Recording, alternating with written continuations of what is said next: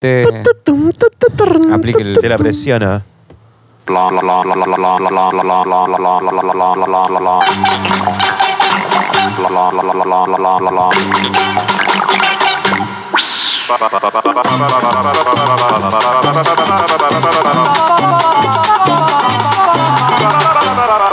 Muy buenas tardes, muy buenos días, muy buenas mañanas, tardes, noches. Ahí depende de la hora que nos esté escuchando, pero gente, somos Estación Espacial, nuevamente en órbita. Muy buenas tardes. Un aplauso ahí por ahí. Aplauso. Ahí llegaron los aplausos. Aparecieron los Aparecieron los aplausos con su hola Willy también. Aparecieron todos. Es que ahora está todo funcionando, si se dan cuenta. Sí, y sin, sin el sujeto. Si no el sujeto ya no nos vamos a nombrar más. Sí, se auto, se auto, se autodescartó la última vez. Se, eyectó solo. Sí. Digámoslo así. Claro, Claro. Se lo chupó el vacío. Claro, Se pegó el agujero negro. claro, cayó el hoyo de gusano. Ya, así podríamos seguir toda la tarde.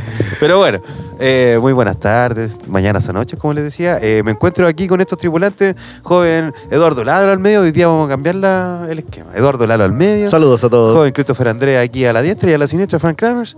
¿Qué tal, qué tal? Eso. les traigo paz, Les, les traigo a amor. Christopher Andrés les trae toda su dulzura. Y eh, Álvaro Díaz, quien les habla. Cabrón, buenas tardes. Ah, otra vez con la- Buenas noches, Buenas buenos días. Buenas noches.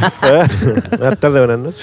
Hoy día vamos a hablar de hartas cositas. Hace rato que no nos Uh, juntamos. Vamos a comentar el programa rato. anterior también. Sí, pues. Tenemos un tripulante que se eyectó. Exacto. Está entretenido. La- Hoy- las misceláneas de la vida. Hablamos con el Christopher que el último programa lo grabamos el 13 de diciembre. No, 15. lo publicamos, Lo el 13 de publicamos diciembre. el 13 de diciembre. Lo grabamos como una semana antes. Claro, y hoy día estamos a cuánto de enero? Estamos a. 11. Ay, sí, eh, que yo ya en vacaciones perdí las fechas, perdí el día, perdí todo. ¿A que- cuánto sé que estamos bien. 12 de enero. Estamos 12 de enero. 12. 12 de enero. Uh, ha pasado mes, rápido. Un mes, weón. enero.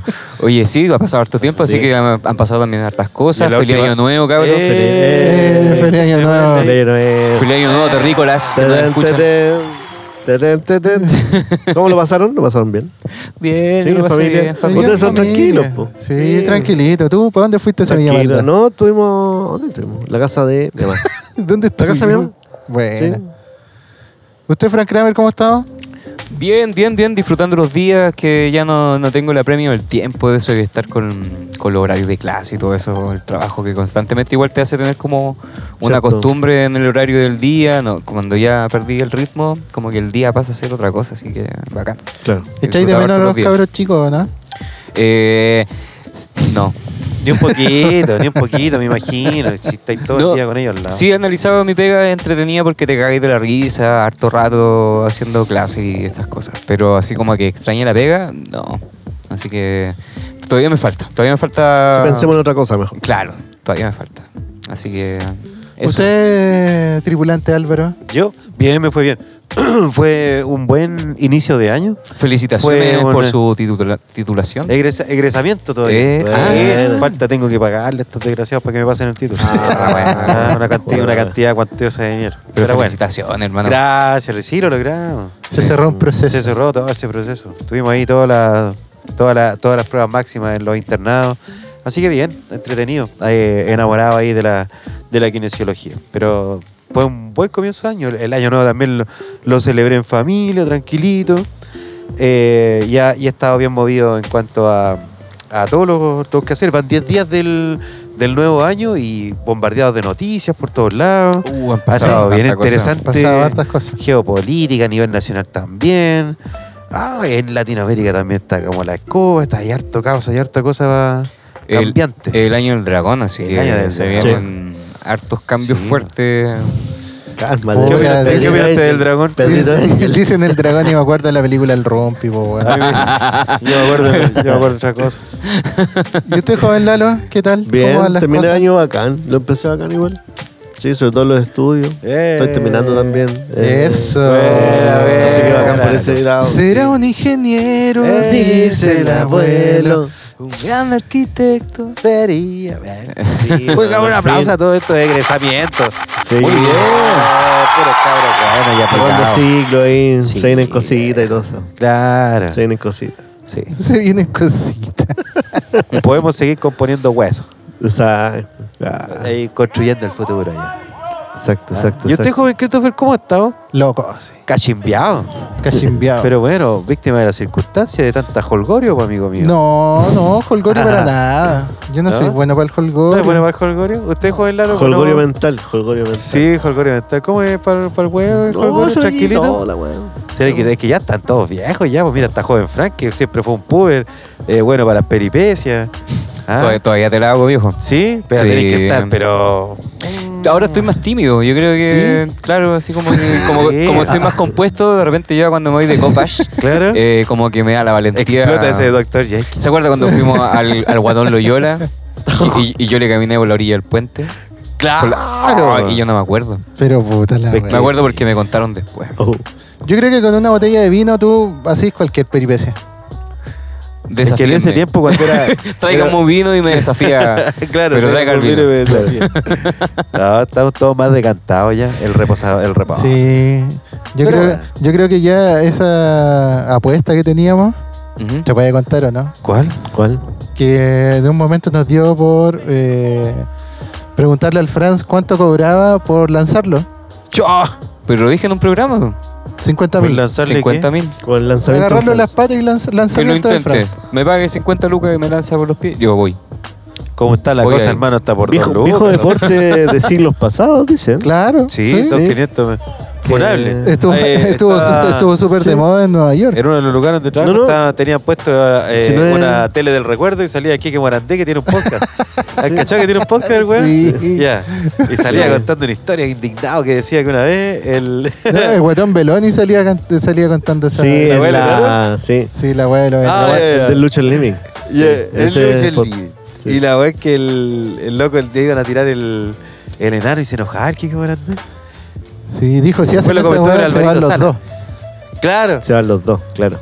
Ese eh, ha sido comentado. Oye, pero esa weá eso enano, ¿eh? de, de burlarse de ese extremo es súper antiguo, weón. Súper Eh, antiguo. Las de- es de comparsas, las comparsas medievales, así que Sí. iban estos como eh, juglares y andaban estos saltimbanqui, también tenían como un circo de siempre como de buenos raros, po. Claro. Y el enano era como lo más fácil de conseguir y más encima era como, bueno, ¿qué hacemos con el enano? Tírale caca, no sé, sí, tírale para arriba, pégale, no sé. Jugaban a los bolos. O lo disfrazaban, era así burla. El loco se dejaba, Sí, obviamente, pues, un- era un otro. esclavo del otro weón también y un poco plata. Claro. Brigio y lo obligaban a hacer tonteras. Menos y, mal que Viste lo de está- mujer y que cante. no Menos sé. Y esa mal que weá estaba en quedó- otros tiempos, Y esa weá, weón. que- pero quedó impregnado. Y el weón. lanzamiento- ¿Cómo lo tomáis en serio? Y, y el lanzamiento del enano sí se generaba, pues, weón. Sí, mira. Con el, por dejar con el- buscaban un weón grande así. Que venga el herrero, weón gigante, así, ya, así. Apostemos, ¿cuántos metros tira este weón para allá? Y no, yo lo tiro 10 metros, imagínate, weón. Estoy recibiendo Oye, cualquier y- atentado y- esa. Sí. ¿Ustedes conocen algún enano así talentoso más allá de que se burlen de él? O... Miguelito. que hagan- Ay. Mi- Ya, Pero. Pero se presta para Miguel- el otro día vi que le puso- Oscarito también la Claro. otra vez. el, el- el beso que le puso a. ¿Cómo se llama? A la qué Fran cua- Undurraga. Ver- Oye, qué vergüenza. Vergüenza. Qué vergüenza. ¿eh? Se aprovechó que la otra estaba acostada en el pasto y aprovechó la altura porque se tiró la cabeza nomás, pues. Sí. Sí, ¿Qué? Y la otra vez, cachito. caché esos reels que habían ganado una competencia y se da vuelta y le pega unas punteadas a un loco y el otro loco lo agarra en el aire. Así lo agarra en el aire con una mano. Y el weón enojadísimo. Ay, qué chistoso, Miguelito. Oye, yo conozco a un enano, Michel Petrucciani. ¿Lo conocen? ¿Cuál? No, El que toca piano. no. Oh, escúchelo, un jazzista, pero serio? espectacular. Y eso Michel con los deditos Petrucciani. cortos igual, ¿no? Sí, no, tiene los dedos bastante largos. Ah, pero mira, mira. enanito no alcanzaba. Por ejemplo, no tocaba con los pies los pedales. po. Y hace los los sustain las notas largas, eh, manteniendo apretadas las notas en el piano. Cache. No, bueno, escuchen a Michel Petrucciani, mi recomendación de la noche anticipada. Mira, ¿Sí? Bueno, así que un, un enano tal- talentoso. Oye, y el, el enano de la chancha Pepa también era talentoso, trabajaba en circo, hacía hartas weas. La chancha. ¿quién es la chancha Pepa? Hermano? Ah, perdón, de chancha Peggy, Peggy, Pega, Peggy. Esa del, de un canal chileno, de un programa así como... Ah, el Solo TV.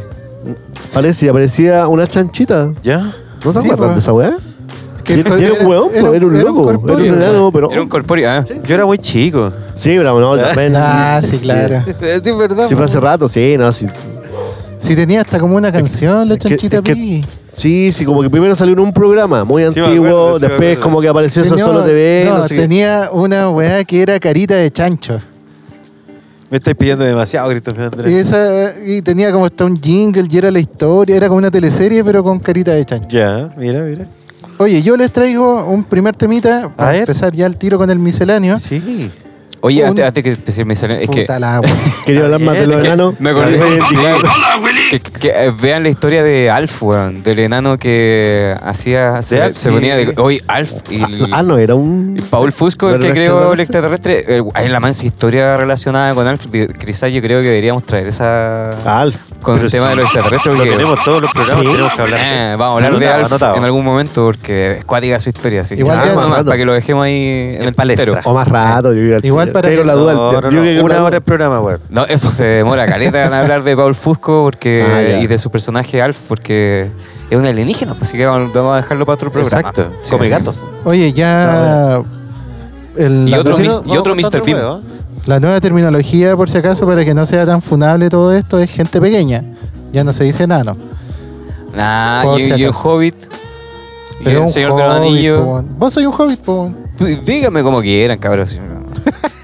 No- Dígame como que. Dígame como Analía. quiera. Rosa, Rosa María. Rosa María de, de, de adelante. Guadalupe.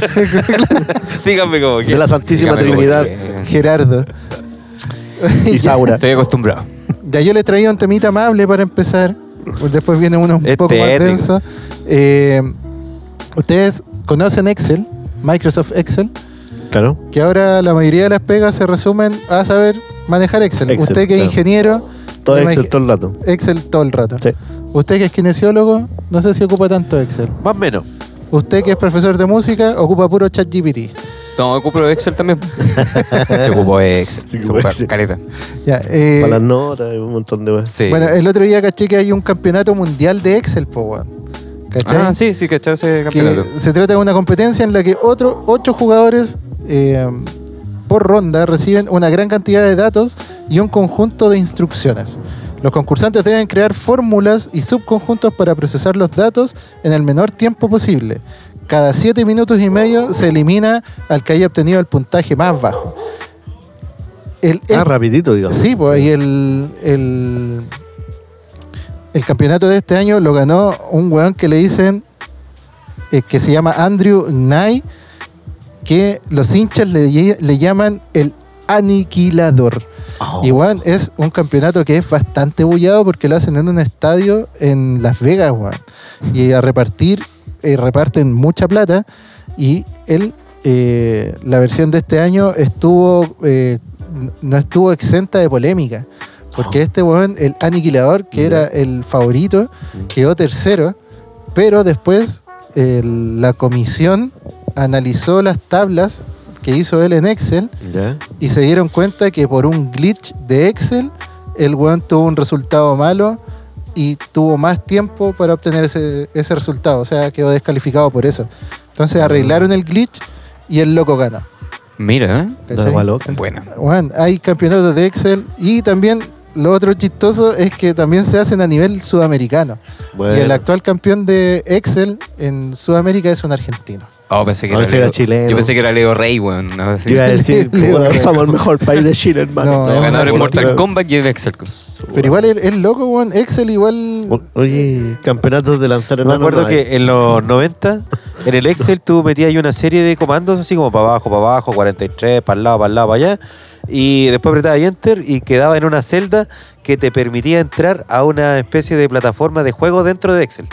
Que era igual que Doom. Jugaron alguna vez Doom, pero el Sí, antiguo. sí, sí. Ya, e- es- era lo mismo.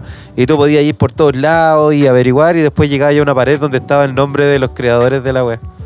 ¿No No, lo hicieron no, nunca? No, era muy bacán. Sí, en el, pero en el Windows, como en el ¿Pero se podrá hacer el de ahora? del Puede ser, 3.1, así como No, Windows parece que 90. sí. Pero hay emuladores, hay emuladores. Puede ser que hay sí. weón. emuladores. Pero eh, búscalo ahí, es re entretenido Ya. el. Qué buena sugerencia. Sí, weón. Es, un- Busquen- es una serie de comandos en Excel. Busquen Excel y- 3.1. Claro, y entráis ahí a un juego como el Doom. Donde tú, y, hay caleta, es un laberinto. Un laberinto.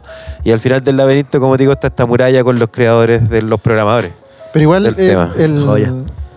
como que el muro es bastante cuático porque como que salen las caras de los tipos desfiguradas, así como medio sanguinolentas. Estaba que- muy de moda en ese tiempo que- todo lo Doom. como que los locos estaban sufriendo más que nada en vez de en vez de estar de ser como un reconocimiento a los buenos Igual, Excel, según lo que yo leí, nació primero para Apple, po, weón. Y ¿El después- Excel? Sí, pues. Y después de Apple, como que no lo pescaron mucho, se fueron a Windows y en Windows quedó la caga. Dejaron la mansa pata. Y hay un mito urbano que dicen que todo lo que está en Excel está respaldado en una planilla de Excel que es como la planilla Excel matriz. Mira, Así que eso Un yo creo gran que Excel. ese es como el Una, Excel, una es- macro es celda. como el Excel máximo. Mm, Qué interesante, ¿eh? Joven Christopher Sí, Andrés. buen dato. Bueno. sí. Sí. A mí me llamó la atención de que hayan campeonatos de Yo creo que Oye, cual- oye, cualquier habilidad, yo creo que cualquier habilidad es campeonable. Cualquiera. Claro. Enhebrar aguja, ya. Va a llegar un japonés Sí, igual, tirando la weá y enhebrando tres. igual lo cuático, No sé. lo cuático es que el que ganó, el anili, ¿cómo se llama? El aniquilador. Eh, que weón tienen como barras bravas los, los weones, ¿cachai? Y Qué bueno, ese- le gritarán los comandos. El aniquilador es una es La una fórmula. es un actuario eh, australiano, como que el loco es- trabaja en una oficina y Me estaba imagino. compitiendo contra un ingeniero comercial, así como un ingeniero informático y un, ingen- un economista, porque la, la ingeniería comercial, como ustedes sabrán, no existe en ninguna otra parte del mundo que Chile. po. Entonces el tipo weón, se, los se la ganó a los otros locos, po, weón. en cuanto a sapiencia. ¿Qué opinan ustedes de eso? Está bien, weón. O sea, que se hagan campeonatos, sí, pero es inevitable también. y que se televisen y que se hagan campeonatos y las barras y todo eso. Imagínate partido con los robots que peleaban. Que en un principio eran como robots súper tontos y era como que ya la weá escaló y son robots de verdad que atacan. Y es atractivo ver los campeonatos de robots peleando. Como que puede pasar con cualquier actividad, creo yo. Y ha pasado, po, weón, no sé, cabros chicos corriendo en bicicleta por el cerro, oh, y ahora son los mansos eventos ahí de Red Bull, ¿cachai? Claro. Eh, no sé. Porque los deportes igual se van como... Si a la gente le gusta eso, esos cuáticos, los deportes o las actividades, po. hay cosas que resultan como generar un fervor en alguna parte del mundo, ¿cachai? No tiene por qué ser mundial, ¿cachai? A mí el deporte que me llama la atención, que es de esta, de esta, de este mismo estilo, es el boxeo ajedrez. ¿Has No. vi- ¿Has visto campeonato Sí, de boxeo visto. No, ajedrez? no, no. Álvaro, ¿tú lo has visto? No. ¿Cualquier cosa? Boxeo ajedrez, No, no. que los locos se pegan, se pega, es un round de boxeo y después de quedar todos machucados, suena la campana y son, no sé, Qué locura. tres- Imagínate tres cómo, minutos. cómo reguláis la, adrenalina, jugando. Y ahí- Termináis esa weá y te vais a dormir una Sí, semana. claro. Y ahí podéis ganar, creo, según lo que yo recuerdo, podéis ganar por knockout peleando o podéis ganar por Sí, jaque mate. Esas son las formas de ganar. No es la wea buena, weón. Bueno, que hay aturdido, no sabéis qué planificar. En Oye, pero jugada. sí, igual. Ah, Hay un deporte en los. Es pentatlón moderno y hay uno que es pentatlón como de invierno y también es así de raro. O sea, no se pegan, pero es como es- esquiar. eh, después como correr y después como disparar con un arma y después, no sé, un caleta de actividades súper raras. po. Oye, ¿cacharon que el Comité Olímpico de eh, los Juegos Olímpicos de Francia que vienen dejaron afuera el karate ¿No? ¿Por ¿Ya? qué? ¿Por qué? Porque quieren darle preeminencia a deportes más actuales como por ejemplo el skateboard, el O el- breakdance. El pádel. Oh. No sé, no sé si el pádel, Pádel olímpico. El breakdance Pero- le fue súper bien. pero Ahora los panamericanos, por lo menos en Chile, el breakdance tuvo. Pero quedaron fuera Bueno. todos los, los medallistas de oro de los sudamericanos. Quedaron Oh. fuera de París, pues, weón.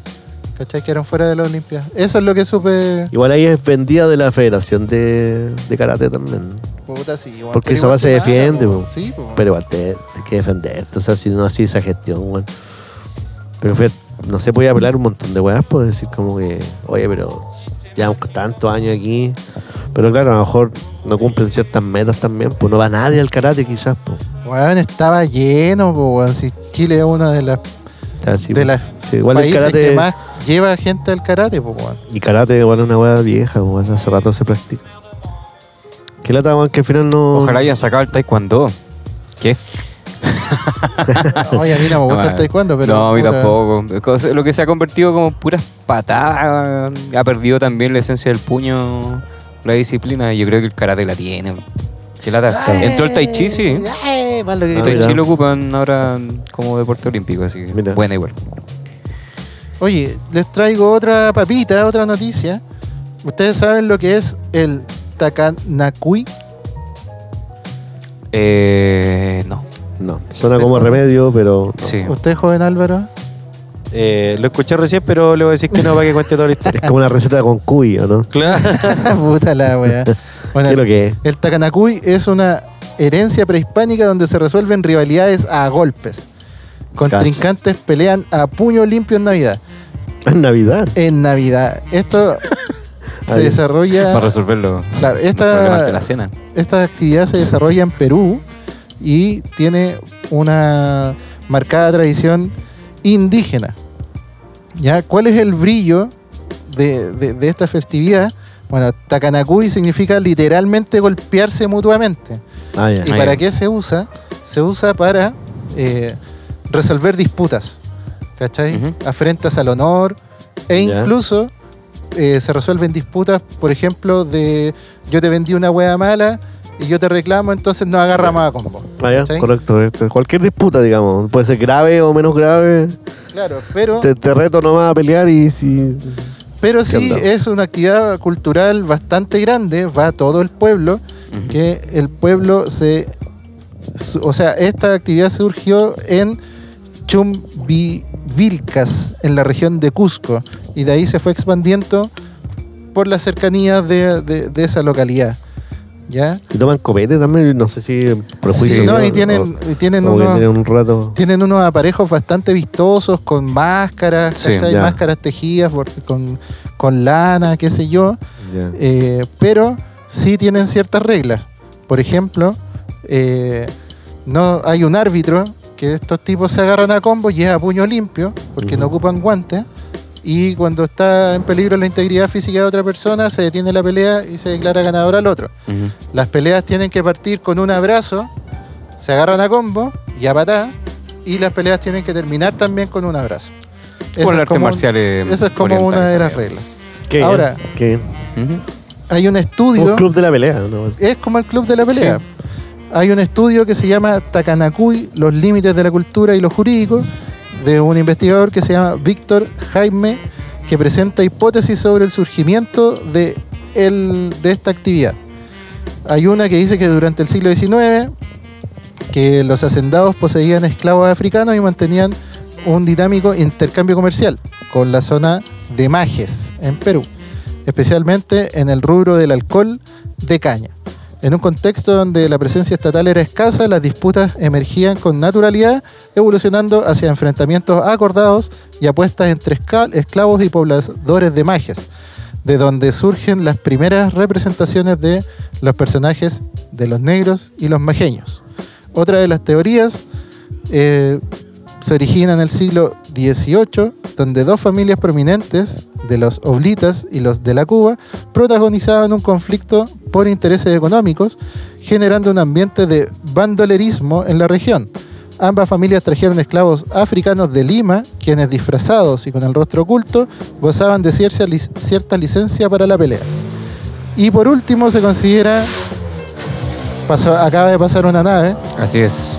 Por último se considera Detonado, detonado. eh, el legado español del virreinato durante las celebraciones navideñas era común que las autoridades coloniales organizaran luchas de gallos, una costumbre que según se apunta pudo extenderse a combates entre esclavos africanos quienes imitaban la conducta de los gallos en el ring. Mira, interesante. Claro, entonces este, este evento cultural se, cele- se celebra los 25 de diciembre en eh, esta localidad de Cusco, donde se resuelven todas las disputas que hayan tenido durante el año los habitantes de esta región. Eh, y hay ciertas, por ejemplo, eh, tradiciones. Si hay una persona que por la edad o por, no sé, por un tipo de... por algún tipo de discapacidad física no puede pelear, puede de- designar a una persona para que pelee por él. Muy bien. ¿Cachai? Y eh, solamente está permitido el uso de puños y patadas. Los, eh, las armas están prohibidas. Y esto está. Estas, estas peleas se desarrollan en frente de toda la comunidad en plazas de toros o en plazas públicas. Y obviamente. Muy español las plazas de toro. Claro, y obviamente el, el fin máximo de, de- de estas trifulcas es que el perdedor, una vez que pierde y abraza a la otra persona, tiene que pedir disculpas públicas por la afrenta que le hizo o por el reclamo que está que se está desarrollando en esa pelea. Así que me parece una bonita festividad, weón. Bonita, bonita. Mira, yo. Familiar. Yo cuando lo mencionaste no la conocía así porque yo a los, a los niños de la escuela se lo enseño como Tinku, porque el Tinku se celebra en Bolivia y viene del quechua, que significa encuentro o choque.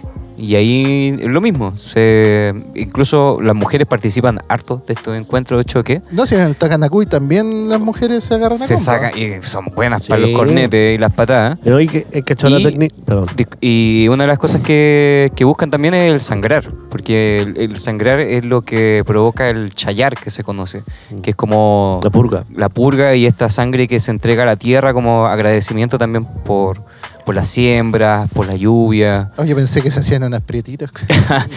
y, y claro, pues tiene, el, el surgimiento en Bolivia también eh, tratan de, o, o se da relación a los conflictos que exi- existían entre las comunidades que vivían en un territorio y en un momento del año podían purgar, eh, enfrentarse cierto esos conflictos que tenían quizá a, a- a cornete y para que el próximo periodo ya comiencen de una manera más amena su relación Sí. como liberar esa tensión y, y listo.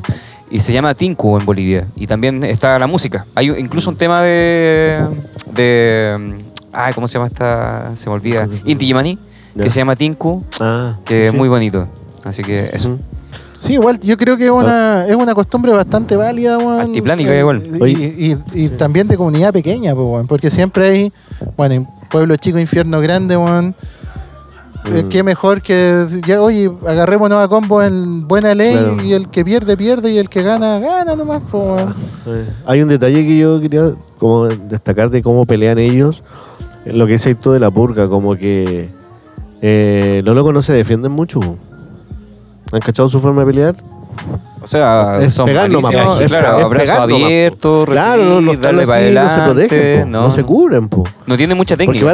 claro, o sea, pero no es que no haya técnica, yo digo que no hay defensa por lo mismo, porque me tiene que llegar un golpe porque yo tengo que sangrar, po. No y, sé, tengo- y lo tengo que tengo que votarlo. Prefiero tenerle no me puedo pegar yo mismo, no me puedo pegar yo mismo. Prefiero tenerle mal al vecino de mierda un, un buen par de ratos y después a la que lo pille ahí. ¿Cachai? arreglarla, weón. ¿Usted Y cree que es como- es como- parte de aguantar los golpes del otro. Es como hacen el quite, ¿cachai? Como que pues yo voy- pero maravilloso. ¿cachai? No tiene ese. Es a- solo ataque, es como aviso todo. al tiro. Tres vecinos, tres vecinos del callejón llamaría inmediatamente al tipo. Como quieran, tres contra mí. O los conflictos de las pandillas, los carabineros a lo mejor deberían organizar ahí conflictos controlados Claro. para que se agarren a puñetes Y de repente resuelvan sus lo, cosas. lo vistoso también del Takanakui eh, son las vestimentas que ocupan. Bueno, ahora se han ido modernizando la- la- las vestimentas, pero antiguamente peleaban con tocados, incluso tenían eh, ciertos animales con taxidermia, ¿cachai? Que los incorporaban dentro de los trajes. Hoy día los trajes son más... eh, tienden más al cuero, a las tachas, ¿cachai? Y a, esta, estas máscaras que ocupan. eh, y de verdad es bastante como colorido la forma.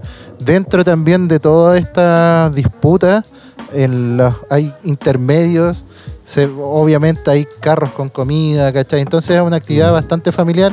Fu- o sea, fuera de ver a tu papá sacándose la chucha con el papá de tu amigo, ¿cachai? Te podéis comer, no sé, hay un- una un empanadita, cullicito, a- un cullicito al palo. Y después de eso también hay demostraciones artísticas como bailes, ¿cachai?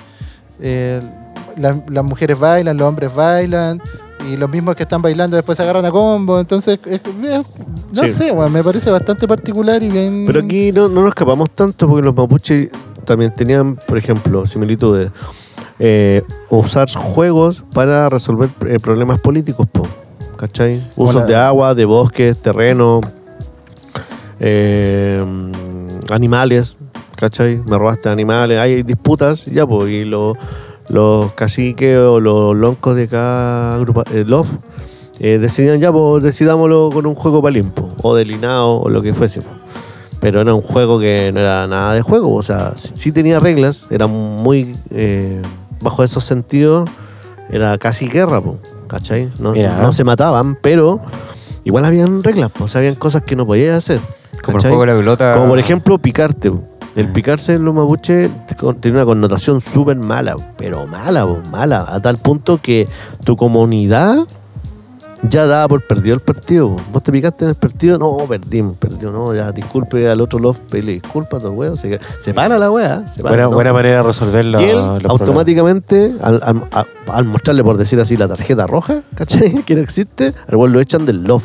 No, no- tiene que transformarse en un ermitaño o irse muy lejos para que otro lo, lo admita.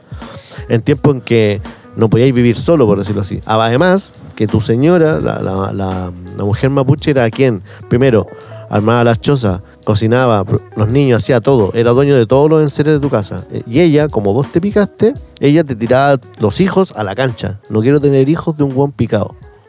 Y si era guaguita, tiraba las guaguas a la cancha. Chao, nos vemos. Y se iban por lo general con tu contrincante. Y tener una señora era como símbolo de estatus también, po. Porque eso, ellos, ellas hacían todo, po. ¿cachai? Y eran dueñas de, de todo, de, de la ropa de invierno, de los cueros, de todo el utensilio. Y el guan quedaba, pero destruido en un segundo por picarse. Por huevón también, pues sí. Sí, ¿no? ¿Quién Sí, te manda, la- pues sí? Y de hecho, el contrincante, por ejemplo, te picaste, en caso del palín, por ejemplo, le pegaste con el, con el hueño en la cabeza, ¿cachai? O le tiraste deliberadamente la pelota en la cara, por ejemplo, que eran de piedra o eran de, eh, eh, materiales duros forrados en cuero. El juez determinaba que te picaste y el otro tenía derecho, bueno, ya todo lo que conté, pero él tenía derecho a agarrarte de las mechas y hacer besar el suelo de la cancha. Con la fuerza que él quisiera. Si te quieres te arrancaba un mechón, te lo arrancaba, no. Y ese acto de otro bueno así como obligándolo a besar el suelo, no, era como la weá más humillante.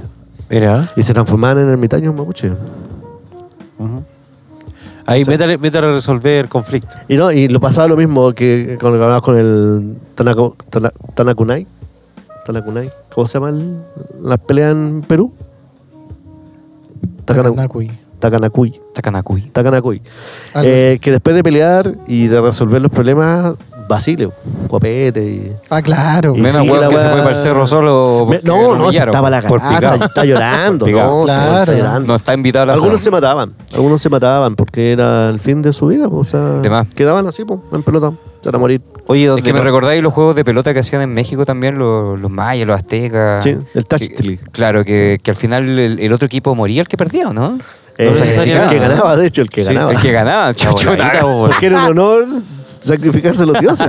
Eh, ¿Por qué no? la wea, weón. Porque el touch Tili no se hacía en- eh, siempre, pues, no era como los domingos de touch Tili, venga usted y familia a ver cómo matamos estos buenos. No. Me pongo a carretear el día anterior, digo, cabro, weón, cierta- estoy con la mansa caña, no puedo ir a jugar. Claro. No puedo Sí, ir a po, jugar hoy día. entonces era en honor a los dioses, entonces morir por los dioses era, oh, bacán. tengo cadera, No. tengo cadera de tenista, no puedo jugar Ah, esta no soy- wea. Y no soy tan religioso, es igual, yo el diezmo no lo pongo nunca, así que...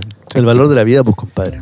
El valor de la El vida. valor de la vida que en estos tiempos no vale una mierda. Antes el valor de la vida era como, no, yo me voy a morir de este mundo de mierda que me comen los animales, que no tengo comida, me, Voy a me por cuesta mucho demás. vivir Mm. y voy a estar en el paraíso donde está Dios, mi Dios, no sé qué. Y todos me centro y se acaban mis problemas, pues. Igual yo creo que como... Entonces como que todo era como bacán. Morirse Sí, por Dios era bacán. No, y, y por ayudar no. a los demás también, pues un sacrificio por la comunidad, o sea... Claro. Igual importante. Claro. ¿Qué se que Todos querían sacrificaría por porque nosotros? querían morir, po. De esa forma. Bueno. No era morir por, no sé, por un- una enfermedad. ¿no? manejo No, de no. masa, manejo de masa. Oye, eh, otro temita. A ver. Mírale, mira los A temas ver. que les traigo, weón. A ver. ¿Ustedes conocen a la perrita Bunny? Sí. ¿Ustedes la conocen? Una vez me habló de, de perrita Bani, ¿Y, y pero... ustedes? Eh, esta me- algo recuerdo. Hay otro que es más, hay otro que es más inteligente. Pero esta es sorprendente por la weá que le pasó. Ya, la perrita Bunny tiene 8 millones de seguidores en TikTok. Ah, no, te Wow. pasaste.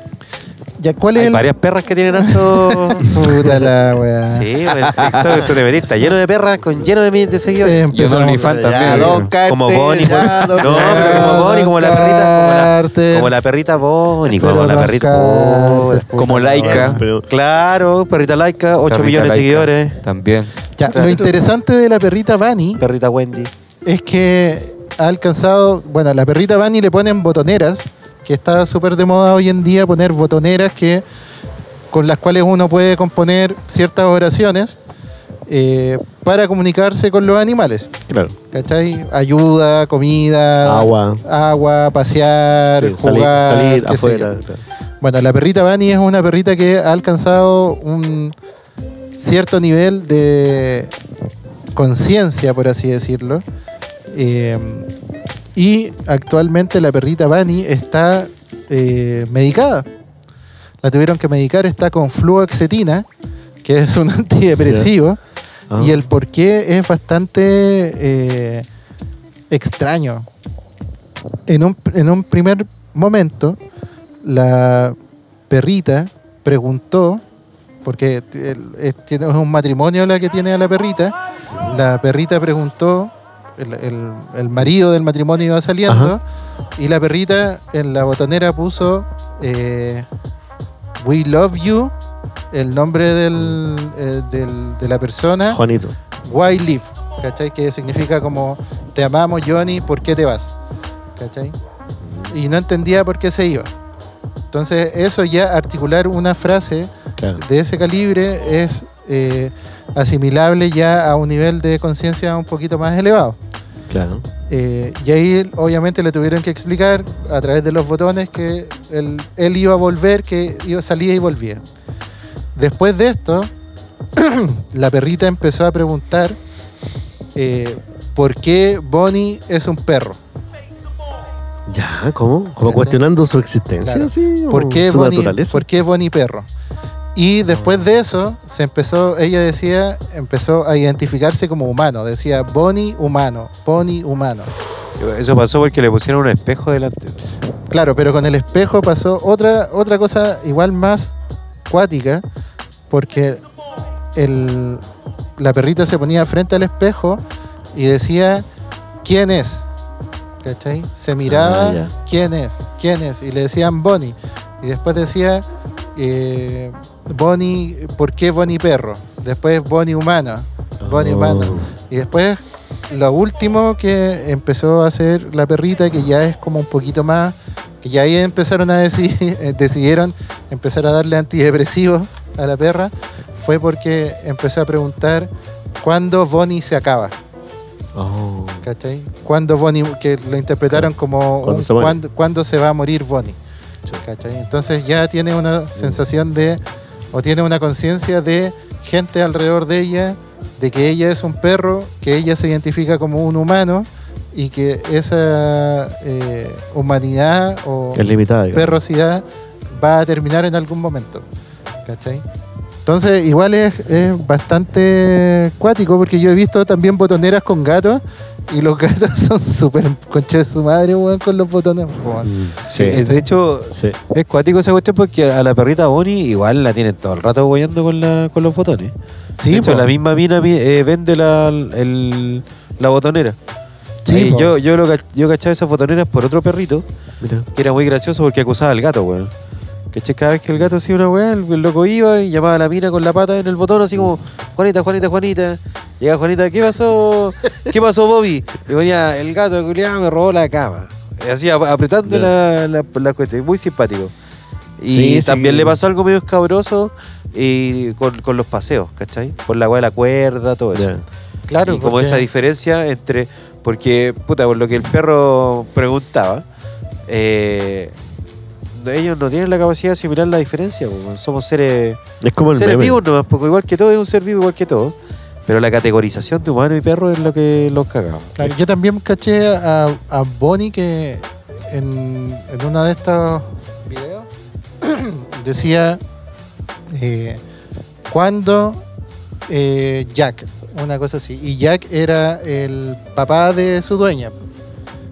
Eh, y le decía, no, Jack está en la casa, le decía esta loca, se lo explicaba y decía, visita a Jack, visita a Jack.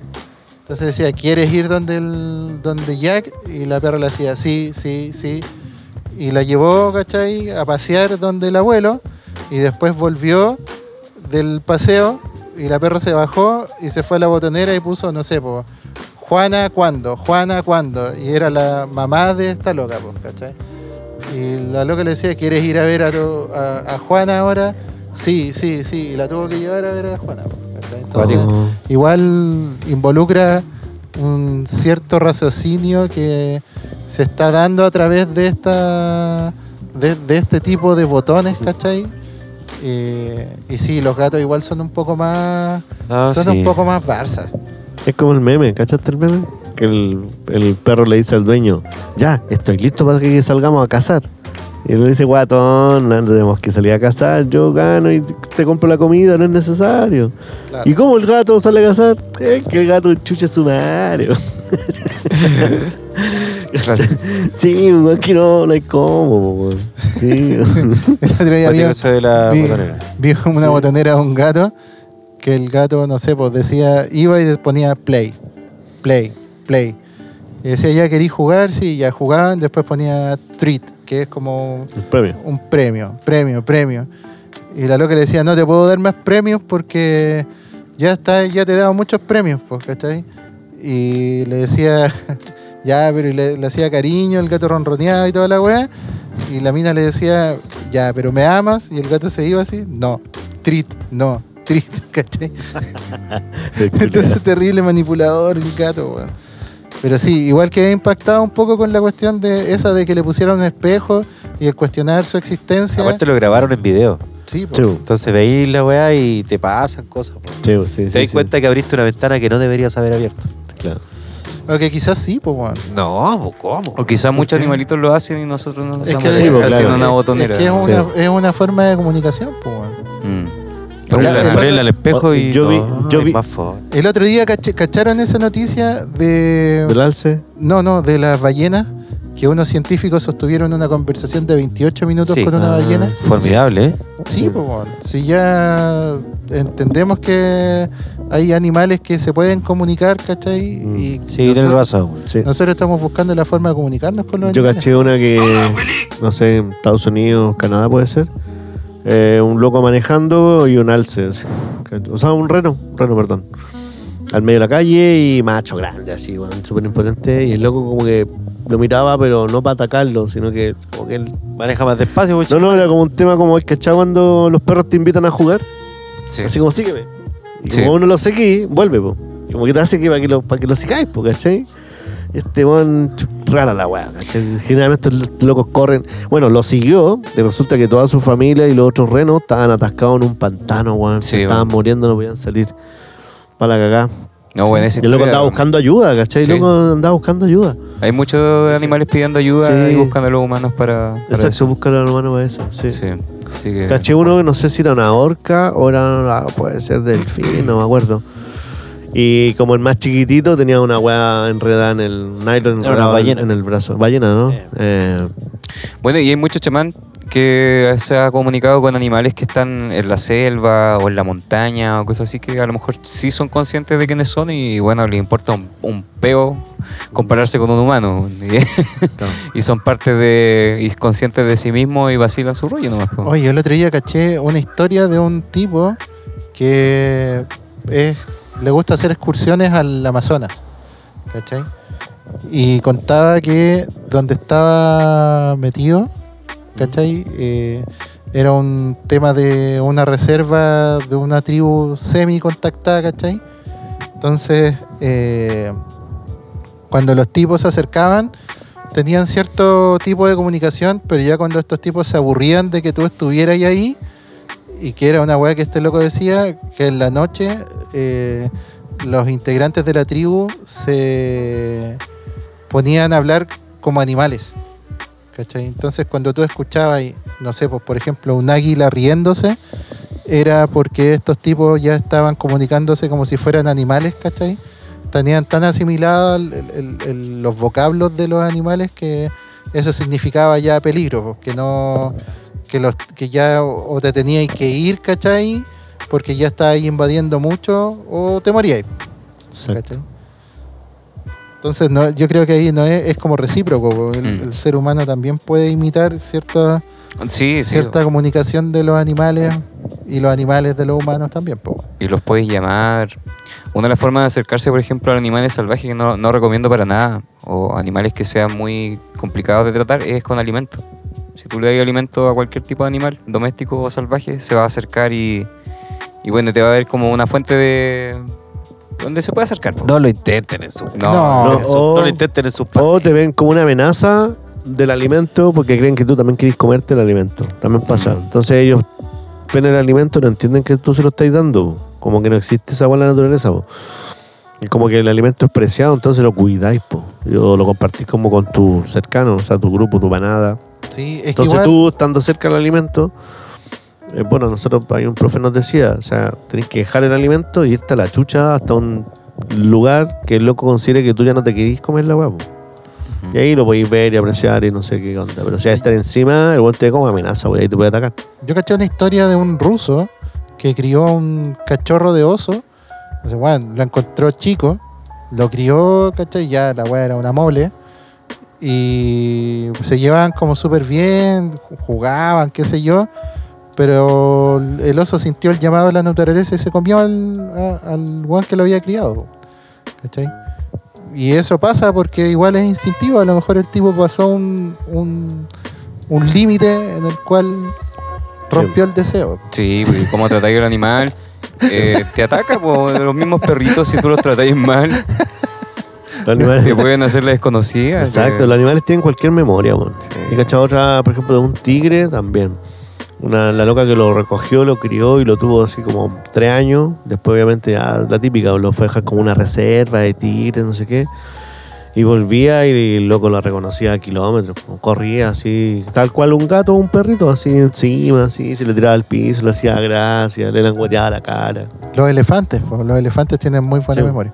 Yo caché- hay una historia de un de un ¿Pero tipo que, de un tipo que, que maltrataba a unos elefantes y después estos elefantes como que se los llevaron a, a un santuario Mm.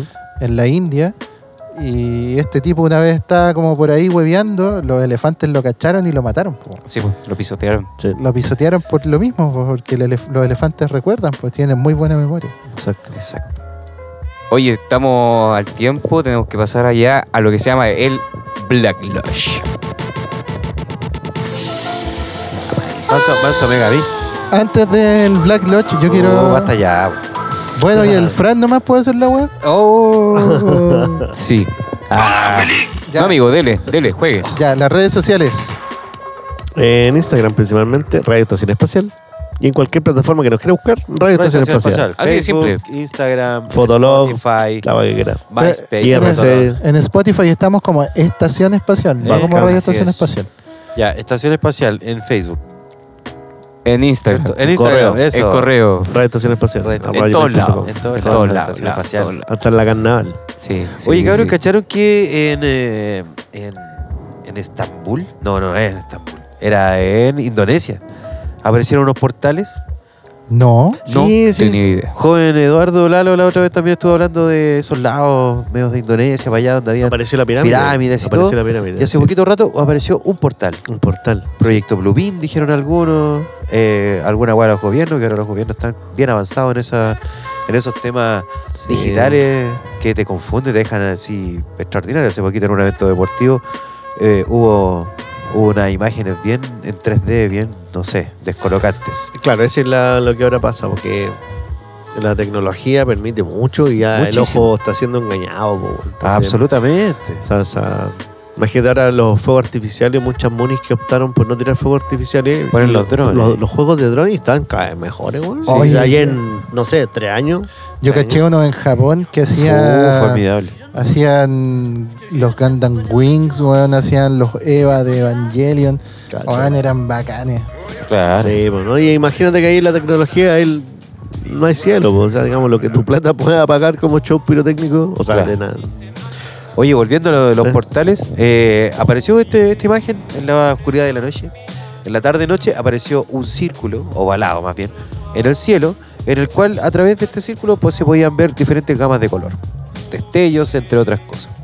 Entonces la gente, ¿qué es lo que decía? Chonchonfita. Eh, no, Martes hoy, martes mañana. Claro, Martín. ah, la gente sorprendía, nadie sabía nada, todos decían que era un portal interdimensional.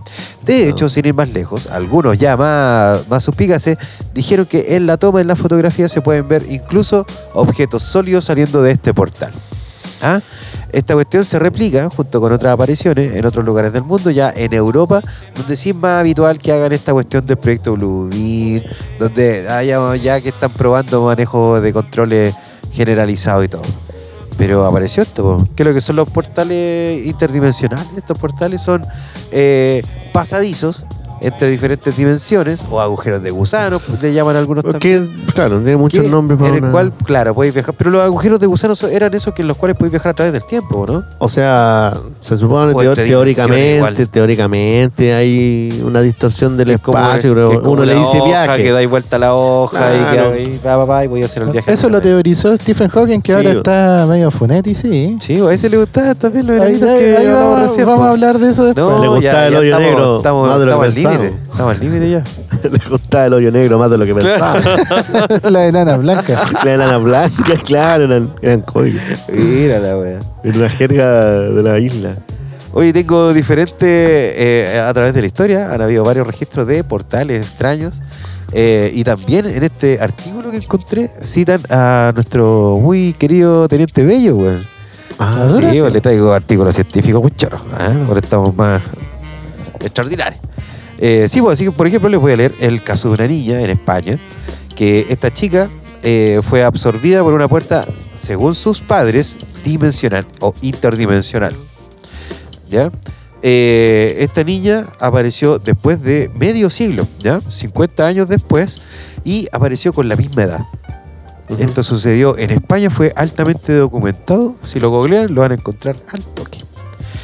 Eh, Pasó en Chile están, por ejemplo, también los, el caso de la cueva de los tallos en Ecuador, donde hay una persona que atravesó por una puerta, un portal que, que se, que se presentó en esta cueva de los tallos, y eh, dice que vivió por 15 días con neandertales en la misma zona.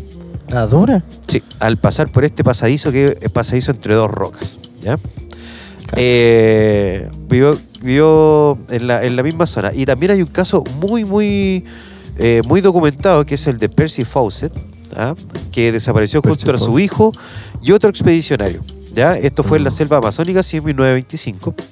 Eh, Estaban buscando una ciudad perdida que después fue encontrada a través de satélite. Hace poquito salió esa noticia Ah, mira. que descubrieron satelitalmente que eh, habían ciudades bajo el Amazonas y este caballero ya en 1925 estaba haciendo expediciones junto a su hijo para buscar esta ciudad que estaba perdida. ¿ya? La cosa es que eh, se ah, desaparecieron estos, muchachos y no se tuvo más registro de ellos. ¿ya? Eh, hay un lugar en Australia que se llama Hanging Rock, también muy documentado, en la cual dos alumnas y una maestra eh, se encontraban en excursión y desaparecieron, ¿ya? A través de una abertura misteriosa y dimensional.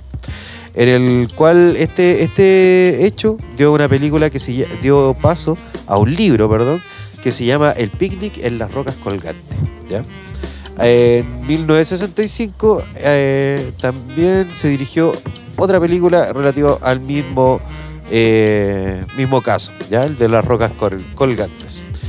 En Chile, el 9 de marzo de 1914, el teniente Bello ha desaparecido junto a su aparato a través de un vórtice dimensional que lo condujo a otro planeta.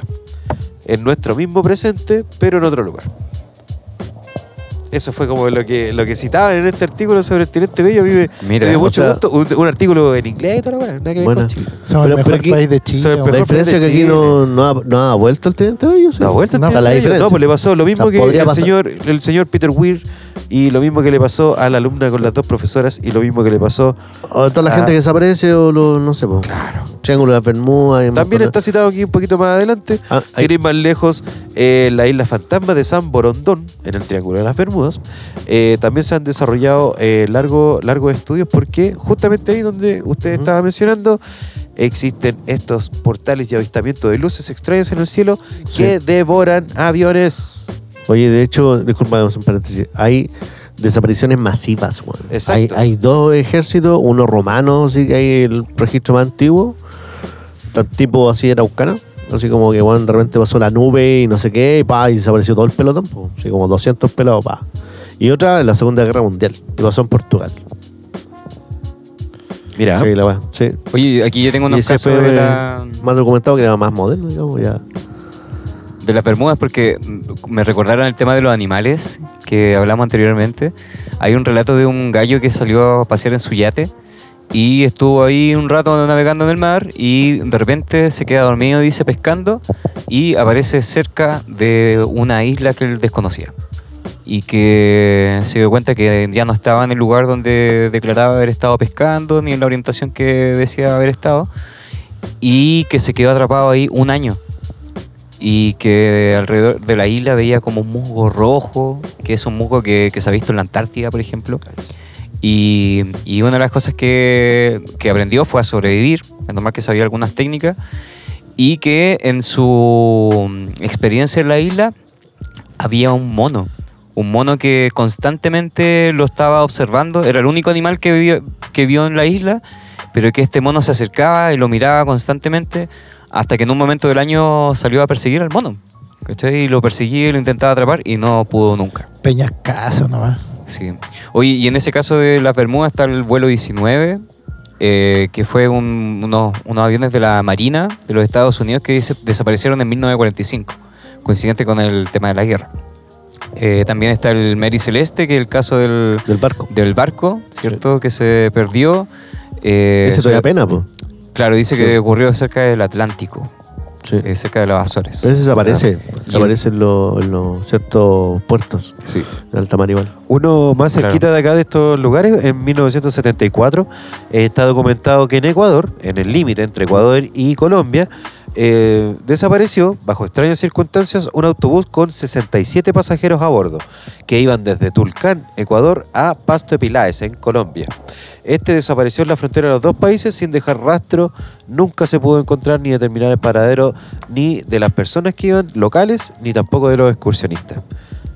Oye, nada, nada de nada. Oye, Ecuador, país. Locura. Todo lo que está pasando en Ecuador, saludo a todos los ecuatorianos. Ah, harta fuerza. Fuerza, fuerza ecuatoriana. Sí. Pero está la, la, cueva, la cueva de los tallos que estuvimos hablando con el Christopher Sí, antes sí. de.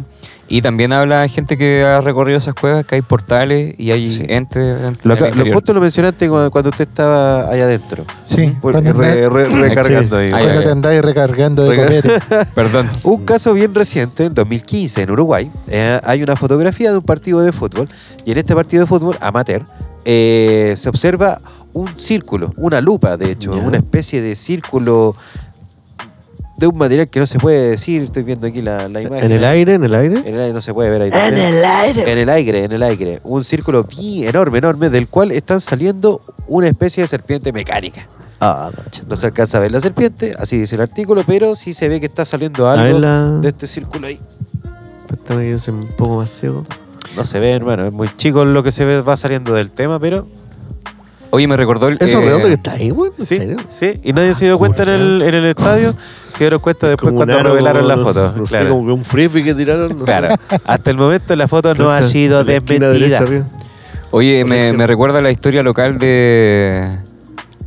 De que hay unos túneles que conectan aquí con, con la Ligua rápidamente. ¿Se acuerdan de esas Sí. historias que circulan por acá? Exacto. Sobre los túneles. con cabildo. Oh, ¿eh? Me recordó los túneles de los, ju- de los, De los ju- judíos de los en- judíos, en Nueva. York. Ah, verdad, ¿Cacharon por pues, qué sí. fue al final o no? No, ya, quítenle, por lo- ya quítenle todo lo conspiranoico de partida. Que a mí me decepcionó mucho, porque yo tenía muchas ganas de que hubiera una weá. y No. A ver, explícalo. Explícalo a ver si le creemos. Ya, hermano. Eh, aquí hay dos grupos de judíos ultra ortodoxos, ¿cierto? Los jóvenes y los viejos. Ya, los jóvenes y los viejos. Resulta que los tipos empezaron a hacer una excavación orientada hacia unos baños, porque estos locos hacen rituales, son súper así. Son una weá. No sé, no sé cómo decirlo. Que eran unos baños de purificación Ya. de mujeres. po. Los ba- ya, la cuestión es que los locos estaban haciendo un túnel porque en sus planes de expansión, como expansionistas son estos israelíes, eh, oh, No le dieron permiso a nadie. no le pidieron sí. permiso, no le avisaron a nadie, a nadie. Ni Sí, una sí. cuestión, los locos empezaron a hacer el túnel para allá porque allá van a hacer nuestros baños, se acabó la wea. Porque Dios lo dijo. La cuestión es que están este otro grupo de los otros judíos ultraconservadores y bla, bla, bla, y que cacharon esta wea. Entonces fueron a hablar a- al- al- con el alcalde y llevaron a los pacos. Cuando fueron los pacos a investigar, estos jóvenes se tiraron de rodillas al frente del túnel. No, no, no, porque este weá es un mensaje divino y bla, y todas sus excusas Ya. y todos sus argumentos. Y los pacos se pusieron brígidos. Y la cuestión es que le iban a tirar cementos porque no estaba en la cuestión.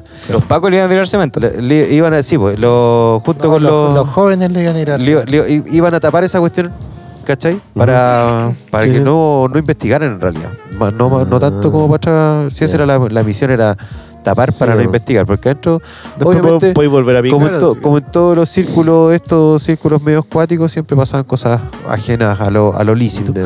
Entonces había muchas salidas por muchos lados, muchas cuestiones así. Entonces Sí, se empezó a investigar, son- investigar y al final es una guerra entre judíos poderosos y otros judíos no tan poderosos en el, en el lugar. Y se le fue a la mierda toda la wea. Pero, pero los rituales ganas. son lo importante, Pero- o sea, se hablaban de colchones con sangre, Sí, se hablaban de cosas así como... Sí, ropa. Pero al no final sé. es un grupo de poder contra otro grupo de poder. Un pero un grupo de poder tiene de lado de ellos eh, la política y los pacos. Y el otro solamente tiene eh, La su people nomás, por su, Fake. su gente que le da sus luquitas. Así Qué- fue, eh, viejo. Yo qué tenía bizarro, muchas weón. ganas de que fuera algo místico, misterioso. Algo así. No, si te decían que había ahí un. O sea, decían, no sé si será verdad, pero que había un tema de trata de blancas también. Sí, También, puede ser, pues sí, se un puede negocio inventar para todo eso. pues. Ahora que, que ahora que Estados Unidos en la general, viejo, es un verdadero infierno en relación a todos estos tipos de abuso, trata de blanca, ventas de cabros chicos, lo mismo con la, isla de Jeffrey Epstein, ese humorista Cat, no me acuerdo cuál es el apellido. Cat el- Williams. Cat Williams que se volvió loco contando por fin todo lo que nosotros sospechábamos y ahora contando ahí en la posta. ¿Cuál loco se volvió loco? No. No, no se volvió, No, o sea, se volvió No, loco que- contando intimidades como de los Illuminati que realmente qué hacían, quiénes son, con nombre y apellido, y contando Ah. experiencia porque a él lo tentaron mucho, en fin. Ya. Entonces, está igual, bien, está bien igual- sucio, weón. igual es chistoso que una de las partes de la entrevista, porque es una entrevista, es como un podcast, y el loco dice, yo la weá que quería conservar cuando me hice famoso fue mi virginidad eh, de- del chiquitito, podríamos decirlo, ¿Ya? y no tener que chuparle el pico a nadie. Palabras textuales. Y el loco dijo que tuvo que rechazar con- eh, mucha plata porque a él le estaban pidiendo esas dos weas. Guau. Y que muchas otras personas sí lo hicieron. ¿Cachai? Y ahí empezó a explicar el por qué hay fenómenos culturales en Estados Unidos, como por ejemplo este comediante, uno que es chiquitito, ¿cómo se llama? Kevin Hart. Kevin Hart. ¿Cachai? Que él dice, weón, ¿cómo te explicáis que este weón sea famoso en Nueva York y que sea famoso acá si acá nadie lo conocía? Entonces hay como una maquinación. Y el loco dice que cuando tú firmas un contrato hay muchas estipulaciones de, que ahí yo creo que se va como más en la profunda, de venta de tu ser, ¿cachai? Tú te vendes al sistema y el sistema puede hacer lo que quiera contigo. Pero ¿cachai? gozando de ciertos privilegios mientras tanto, una cosa así, ¿no? Absolutamente, pues lo Claro. mismo que los cabros chicos abusados en la isla de Jeffrey Epstein, ¿cachai? La mayoría de todos esos cabros chicos, si te das cuenta de las demandantes, porque ahí tiene muchas demandas, todas las demandantes están en una súper buena posición económica y es porque obviamente Sí. por medio hubo esto, una pila de cuestiones. Lo mismo estos pendejos que decían los Island, Island Boys, ¿cachai? Ese par de hueones. tienen Island Brothers. Island Boys, de, de, ay, ne, ne. ya eso bueno. Eh, también pues todos dicen que eran de la isla de Epstein y Pero si tienen fotos con Jeffrey. Jeffrey Epstein. tienen fotos con Jeffrey Epstein y los buenos tienen hipermansiones así. Y aparte ¿Cachai? Epstein Entonces- era, era súper importante porque eh, era asesor económico. Por eso Aparte, está, por era eso está. Michael Era Jackson. financista. Un montón claro. de gente, claro. y ¿Quieren saber quiénes salieron mencionados como de las personalidades más. eh, Póngale y después volvemos a, a los portales. Eh, Portal está la de esa. el Prince Andrew, No, Que- el Prince Andrew. Príncipe Andrés. que bueno, a Él él, no, él no. a él le quitaron todos sus títulos nobiliarios y está como exiliado de la corona porque es como el más cuático, ya hay como declaración. De hecho, la cabra- tiene fotos con una cabra chica y la cabra chica así dijo que sí, que eh, habían tenido relaciones sexuales cuando ella tenía como 15 años. ¿cachai? Asociado a Jeffrey Epstein también. Michael Jackson fue a la casa de Palm eh, Street, creo que se llama, de Jeffrey Epstein, pero todas las declaraciones de los documentos que están filtrados ahora eh, que salieron a la luz pública le ofrecieron masaje a Michael Jackson y Michael Jackson siempre dijo que no. Así que ahí salvó como... Bien. Michael. Donald Trump también está tiene ahí su vínculo con, ¿Aceptó masaje? con Jeffrey Epstein. No, según lo que las declaraciones de la de las personas que entrevistaron y que declararon, no. Pero igual tuvo ahí un, un tema. Bill Clinton. De Bill Clinton hay como más, supuestamente, más seguridad. Y de hecho hay un correo entre Ghislaine Maxwell, que es la era la pareja de Jeffrey Epstein, que como decía, decían, no, hay que conseguir niñas jóvenes como las que le gustan a Clinton. ¿Cachai? Y está ahí también en ascuas. Stephen Hawking, que Stephen Hawking, ahí está esto como todo este revuelo de los enanos, ¿cachai? Que resolvían ecuaciones en pelota y toda la weá. Pero todo eso, todo eso es un creepypasta. Puro, sí. Ah, eso ya. es mentira. Pero sí sale mencionado. Pero podría ser verdad. Pero sí sale mencionado dentro de los documentos de Jeffrey Epstein. Y sí estuvo en la isla. Porque Jeffrey Epstein hizo un congreso de científicos cerca de la isla del, del Sex Island que le llamaban. Y eh, Stephen Hawking pasó por ahí, se sacó una foto y después se fue al congreso. Sí, Richard Branson, que no sé quién es. eh, Harvey Weinstein y Abigail Wexner, que obviamente Harvey Weinstein debe estar metido ahí. Si ya está condenado, ya está hasta Sí. la recacha. Oh. David Copperfield, también metido ahí en los, en los documentos. Eh, de los conocidos, ¿quién más? Leonardo DiCaprio, Kate Blanchett y Bruce Willis. Pero ojo que, Es que también- que esos documentos que Mm. salieron de donde sale este listado que está leyendo Joven Chris, eh, son documentos que hacen referencias nomás. Así como que Vino, ya, vino, hay, loco. hay, hay un correo de Julito con Epstein en el cual le pone eh, en el correo. eh, Voy pa' allá. Claro, ven porque dicen que va a venir DiCaprio, dicen. Pero no es tan así. Y ahí sale ahí, DiCaprio está Y nombrado. lo otro que No, como pero, que... pero no es tan así. Pero de, de, por ejemplo, Tom La isla Hanks tenía- también pues, no está como nada. Pero no es tan así porque, por ejemplo, hay declaraciones, dentro de los documentos hay declaraciones de eh, mujeres que en ese tiempo eran menores de edad que fueron abusadas y hacían masajes. Ah, ¿Cachai? sí, pues. y- Entonces a esas, pregu- a esas personas le preguntaban, oye, ¿y a qué famoso viste? A tal. Sí. ¿Y a cuál más? A este otro. Pero yo creo que era más, era más que un por eso espacio son menciones, como no, no hay un mens- listado como oficial de Sí, ya estos porque eran espacios ahí. como más libertinos de la wea. Tú podías hacer lo que quisieras ahí, dentro de... ¿ah? Sí, uno, uno de los escándalos como más grandes respecto al tema, más allá de las personas que están involucradas, que son personas de élite, es que está metida en el primer ministro de Israel, que es eh, Edu Barak.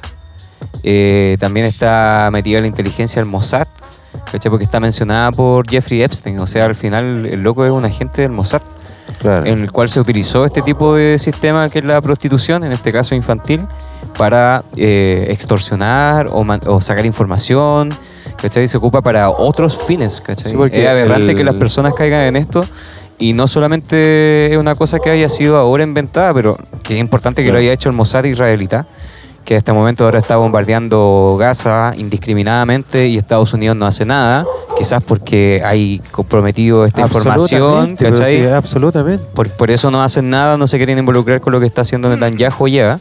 De hecho, el, el- el Epstein tenía cámara en, en las mansiones, estas diferentes mansiones, tenía cámara de todos, de todas las piezas, de- eh, tenía uh, gente trabajando a cargo de las cámaras, así como la red de, red de cámaras así de vigilancia de los pacos, la misma weá, pero en sus diferentes lugares, hotel y todo.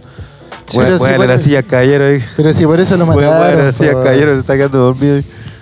Oye, y, y no es la primera vez que se hace esta estrategia porque los, no los primeros, me imagino que en, la historia igual lo debieron haber hecho, pero los nazis tenían Salón Kitty, que era como una, un burdel de prostitución de elite también, donde iban los más ricos, los que tenían mayor influencia, estaban las prostitutas. Capaz que de ahí han nivel. sacado la, la idea. Y, Exacto, o sea, son estrategias de guerra, pues, ¿cachai? Porque la inteligencia ocupa ciertas cosas para sacar información.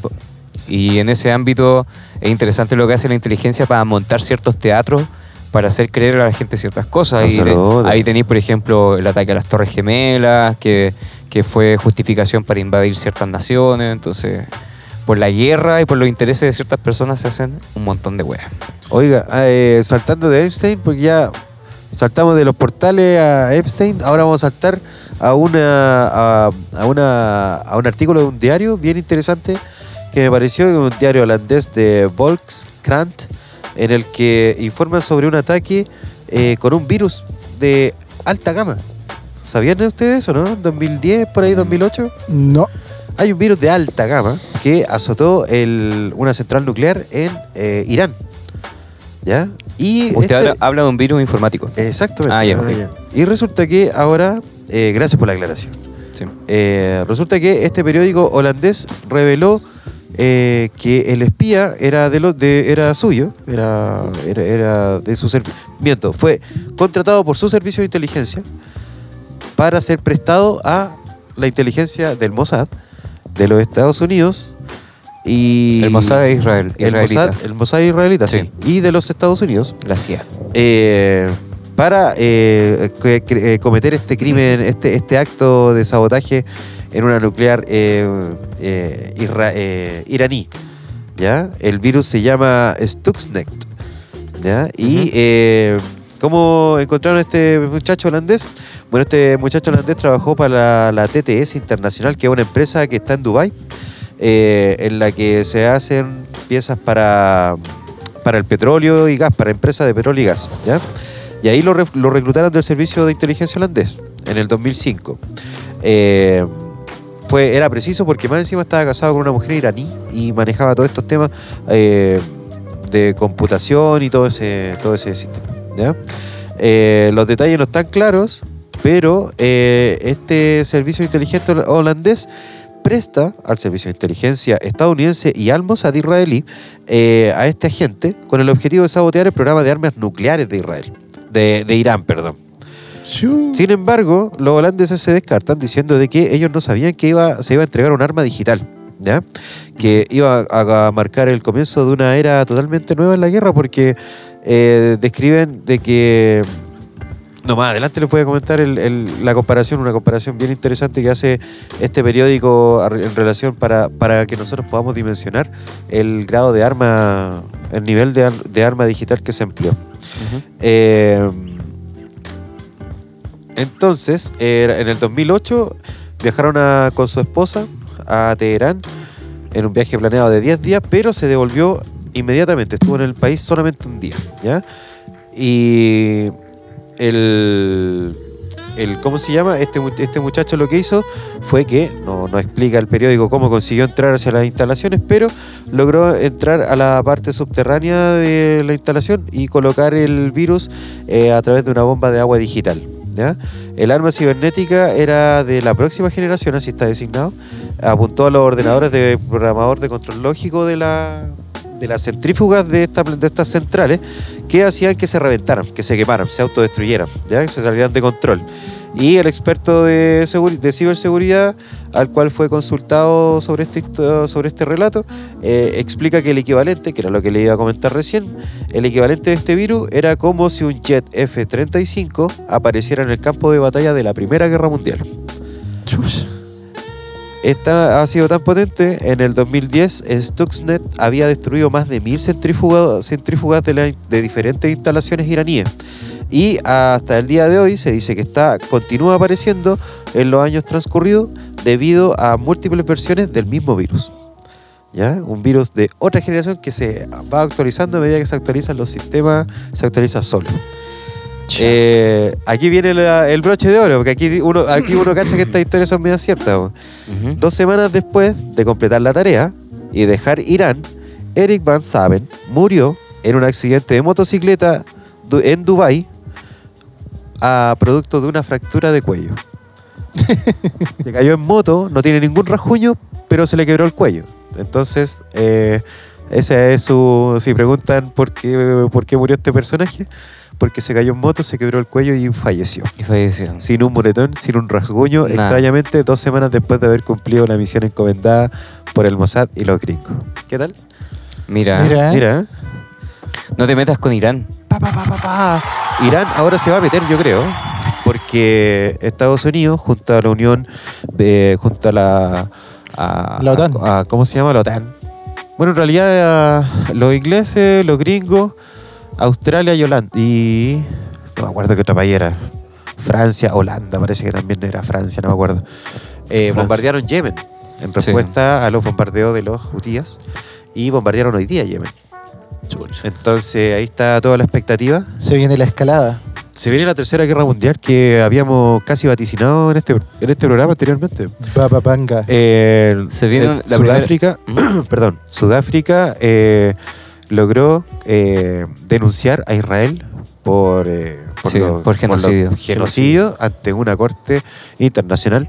Entonces son los primeros agrupación organizada que eh, saca la voz frente a la mon- al, al montón de vetos que interpuso Estados Oye, Unidos. África y Son- Sudáfrica son- dando la cara por el mundo, nada Tanto más. No, la cara y- por el mundo. Pero que son parte del BRICS, po. No, si la y- lanza el BRICS. po. Sí. Chile también, bueno, Chile tiene la mayor cantidad de refugiados palestinos eh, y también se adscribió a esa denuncia ante la Corte Maravilloso. Internacional de encuentro. Justicia. Porque, bueno, ¿a ¿qué, qué podría pasar?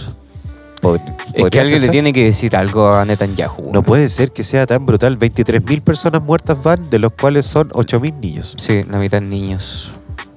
Horrible. 8.000 niños. ¿Cachai? Horrible. El futuro, el, el- el daño a futuro de... de, es- Y es una los- estrategia. Los tipos son unos asquerosos. Dicen que, dicen que el Mossad sabía, eh, eh, no me acuerdo cuánto tiempo, eran, eran más, de, más de dos años, que sabía con antelación de un año y medio, dos años, ¿Qué iba a pasar? que iba a pasar esto. Sí. Por eso que los tipos han sido tan, radi- tan efectivos en su proceso. Bueno, están aplastando todo. Sí. Y tan crueles, weón. Horrible la guerra en de sentidos, Dios, en todos lados. de En Dios. todos lados. De Dios, po, weón. No tiene, no tiene razón de ser. Hasta que aparezca el enemigo único, como dijo Nixon, parece, que iba a ser una invasión extraterrestre y que también la están ahí poniendo.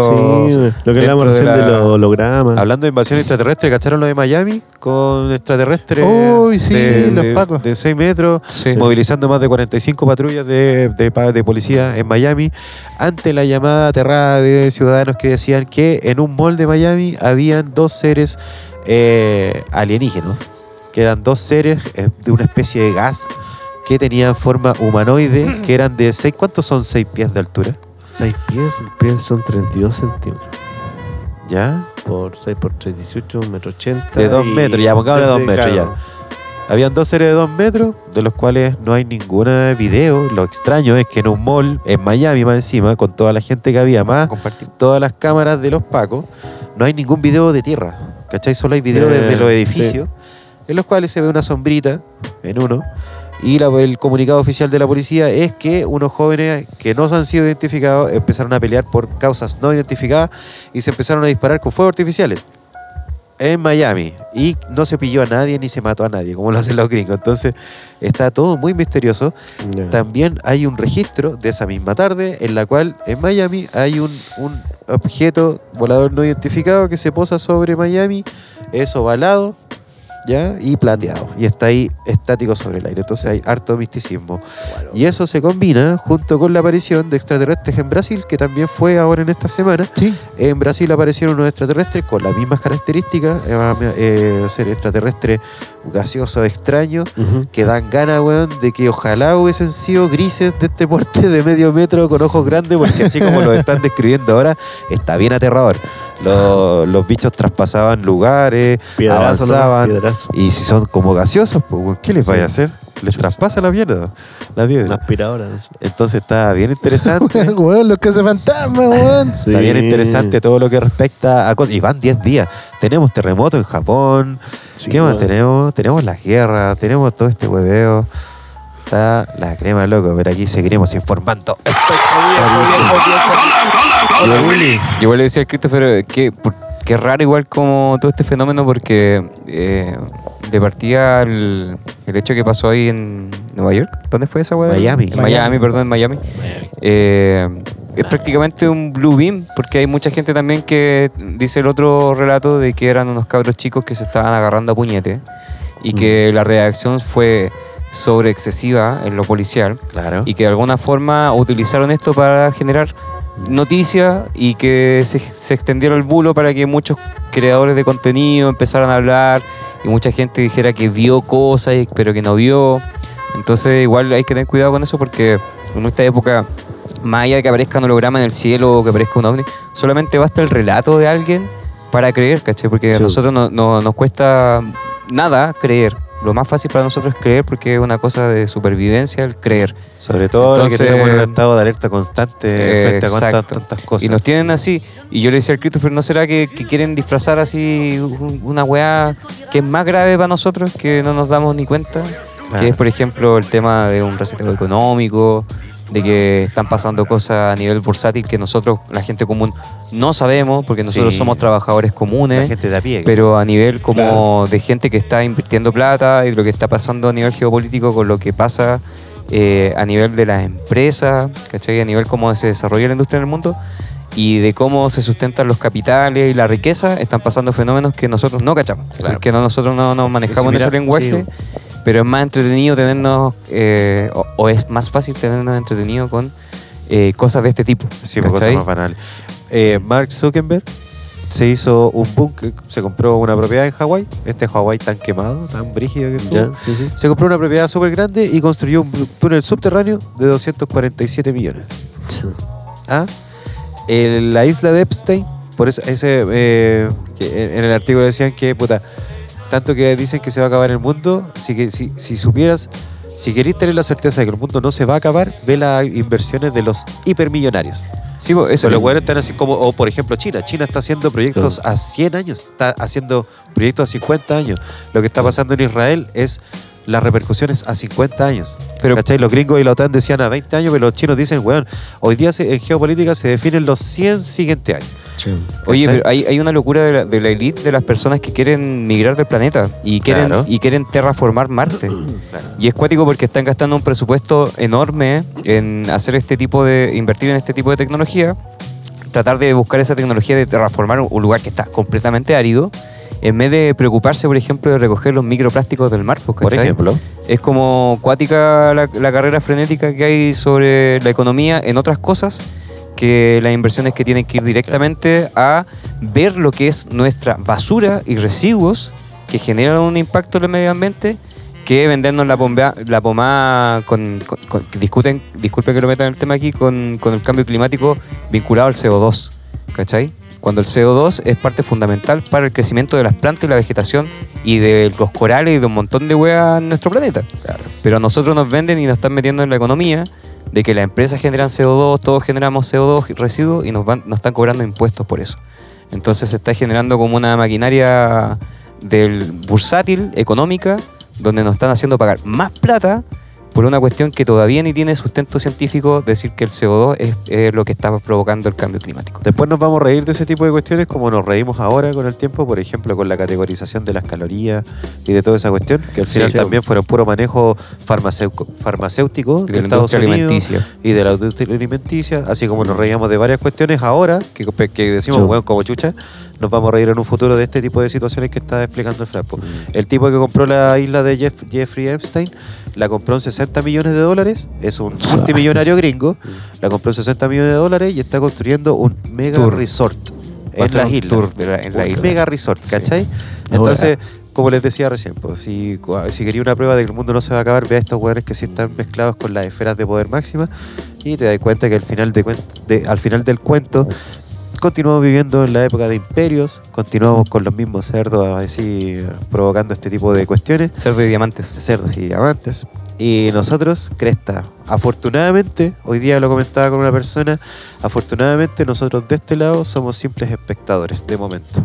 Y no estamos sufriendo ni bombardeos ni saqueos, sino que estamos sufriendo, sí, también otro, otro tipo de, de agresiones más sutiles, informáticas, económicas, políticas, pero está llevadero por lo menos lo que es el Y- y- ambiente chileno. Y volviendo como al Black Lodge, es cuático porque ahora en el, a nivel ufológico, como que la tendencia general de las personas que nos, nos interesa el tema es como, ya weón, es bulo.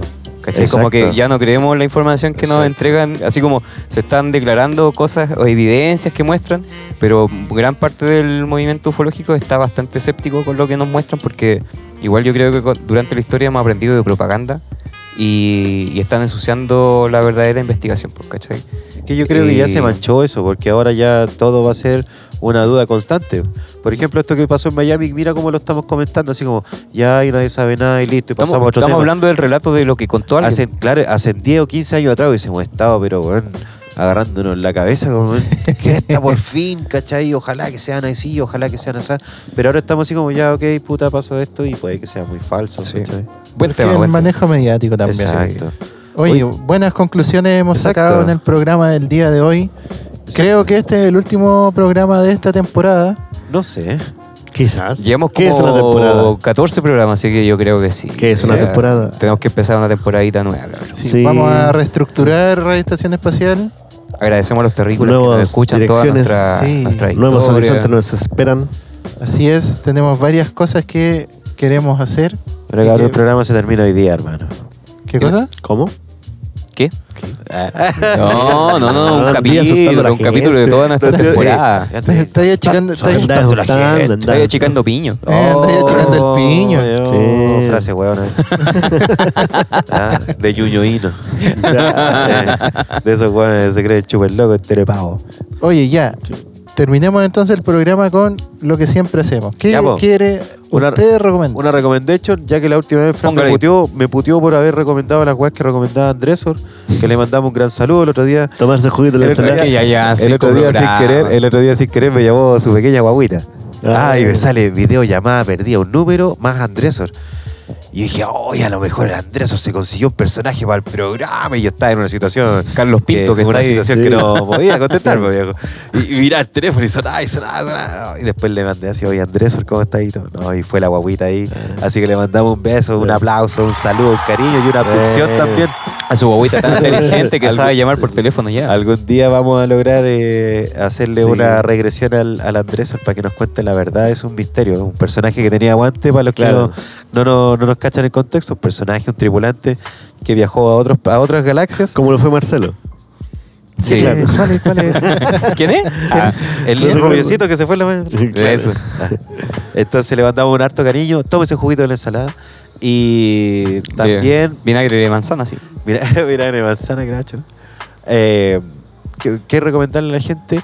Que regule las pasiones, güey. Están todos muy violentos. Eh, Mm. han encontrado, están encontrando cadáveres a cada rato a la usanza centroamericana. Ah, Mm. nosotros también estamos, estamos cayendo ahí en, en esos aumentos eh, brutales de, de homicidio. Encontraron un cadáver ahora en, en- en Viña del Mar.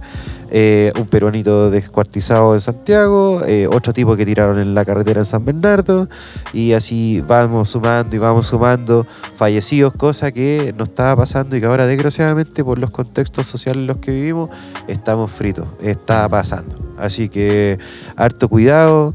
Eh, si andan en auto con el vidrio no tan abajo porque te pegan la peloteada. Allá fue, Sí, en, en el Unimark, aquí en San Felipe, los que somos más locales, en el Unimark, eh, lo- ya soy, Mm. he hecho la talla con los cabros que limpian autos Mm.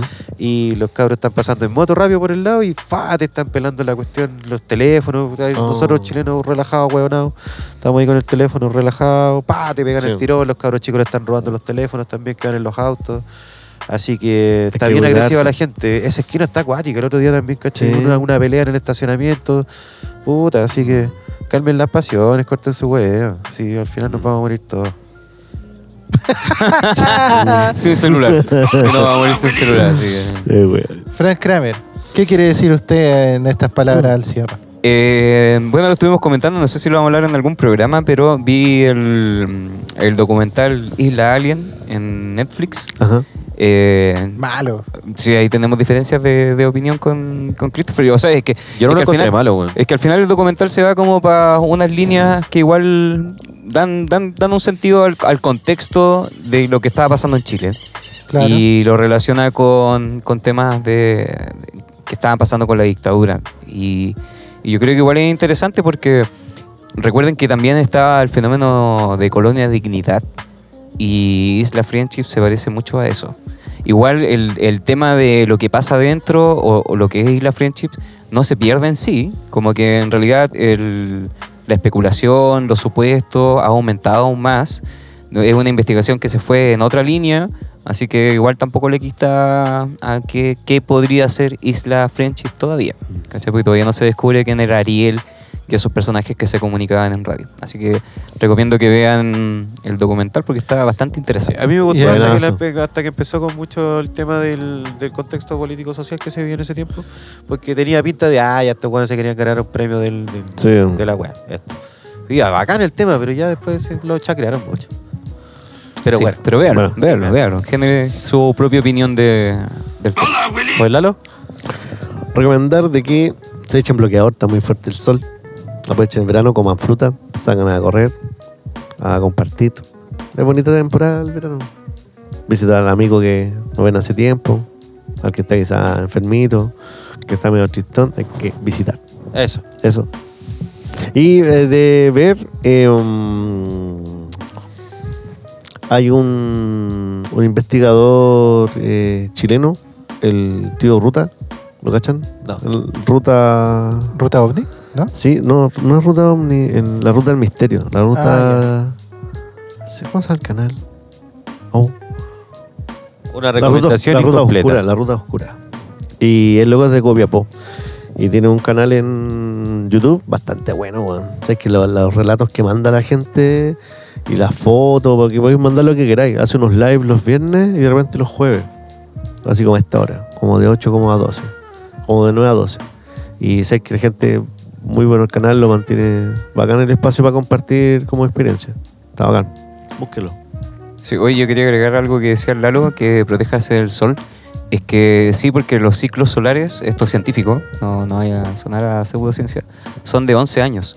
Y estamos entrando en el ciclo solar de harta actividad del sol, que va a durar estos 11 años, así que hay que protegerse harto de la radiación solar. Eh, eso yo. ¿Cuántos Y que, años? 11 años. Bueno. Y que casi, casi. Casi, casi, 10, 10 más 1. Pero en realidad son los ciclos que se han estudiado del Sol que duran 11 años, que tiene actividad y no actividad. Entonces ahora viene el periodo donde va a haber más... eh, eh, Se viene el, el corte, el corte de, de- de luz y la oscuridad por tres días por estas tormentas solares. Este año se supone que. ¿Se supone? Sí. Vamos a ver. Oiga, Claro. recomiende por favor que este caballero a mí me tiene nervioso aquí al frente. Como que ¿Qué se pasó? cae, ¿Se está, que se está quedando dormido? se- se- La borrachera. Sí, El alcohol. El alcohol. La sumespilla pasada. No. Yo quiero tomar un café. Eduardoli. Eduardo Lee. Ahí está Manoli. Uy, míralo. Ponle un gatito negro. Pero amigo, mire. Mira, ahí Mira, no, tengo que manejar. po. Ah, ya. Ah, ¿verdad? Que andan Ando en su- motorizado, no puedo. ¿Cuándo? Muy bonito auto, me gustó. Muy gracias. ¿Verdad? Sí. Ahora se vamos a ir a. Hoy hay que ir a la. Hoy tenemos tribulante con nada, ¿no es? Vamos a dar un adelanto para la siguiente temporada. Tenemos una visita pendiente Vamos a hacer cositas Al- de cuando andamos en la. a, a la funeraria, a una funeraria. Ah, de noche. pues, ¿verdad? ¿Verdad? Eso está un pendiente. adelanto y una primicia. Está hay que hacerlo, el loco dijo. Un saludo, un saludo para el cielo a Fabián que nos hizo carretear arriba de una pompa fúnebre una vez. Ahí Oh, ahora está, mira. La wea ahora está buena. en los cielos. ahora. Deberíamos Oh. explorar el video igual ahí. Deberían dejar un, un registro en Sí. video y explorar el canal de YouTube también para que... Yo tengo una grabadora así como para ¿Pa meterse. Sí, para Eso. meterse ahí. Bueno. Ya, yo voy a recomendar música como siempre. Un EP de un artista que se llama Aphex Twin. eh, música electrónica de los años 90, británica, bastante fuera de lo común.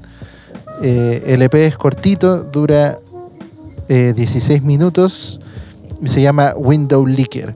Eh, el tema, obviamente, el- de- del, del- del EP, que es el mejor tema a mi consideración, se llama Window Licker y va a estar, obviamente, en eh, la lista de reproducción de Radio Estación Espacial, que es mía, así que yo pongo las weas que yo quiera. El lame ventana. Muy bien.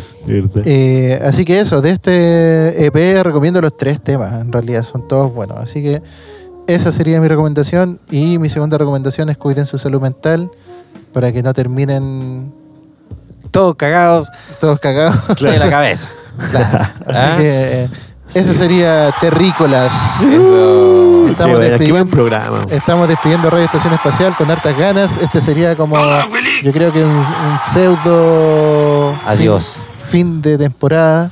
Faltaron más cosas Cierre en este temporada. No programa, pero... Me gusta hablar de fin, me gusta hablar de cierre. Cierre de temporada. Un saludo a Felipe Sí, Bello. Nunca infunable. O sea, funable. Fun- Nunca funable, perdón. El infunable. No, no hablamos de él, pero uy, que han pasado weá en este tiempo. Yo, te- tengo un amigo que le dicen el infunable. Ah, el infunable. Nada ya, no, ya no le cae más funa. Bueno, ah, y un saludo al, al no tripulante de hoy día, Marcelo, que por razones laborales no estuvo con nosotros, que siempre nos hace la paña con la técnica. Hoy día nos demoramos menos en armar la En hueá. armar. Yo creo todo. que sí, Sí, yo creo que verdad, bueno. podría, él podría volver a ser público como él es. Se lo podríamos recomendar con buenas palabras para que no se sienta. Hermano, puedes volver a ser Lo público. estamos nombrando de buena educación. Relájate, que tenemos tú, a la verdad, disfrutar. Claro, venga a disfrutar, a compartir. No se Pero- escuchó eco, no se escuchó nada. No se acopló ni una wea. Nadie se Eh. enojó. Nadie fue al- nadie, se, nadie se paró al baño y dejó la tirada. Ah, no se dio vuelta a nada. Yo tenía, yo tenía los audífonos malos y estaban buenos ahora. Lo, lo arreglé. Lo arregló. Funcionaba Lo arreglé mejor solo, así, bien. Ya, sí, pero un saludo a Marcelito. Un saludo a Marcelito que ahora está, público, está trabajando. público, público titular. Bueno, chiquillos, donde quiera que estén, a la hora que nos estén escuchando, esto es Radio Estación Espacial. Somos Álvaro, Franz, Lalo y Christopher. Así que nos despedimos en esta oportunidad. Esperamos vernos pronto. Así es. Chau. good night, good fight.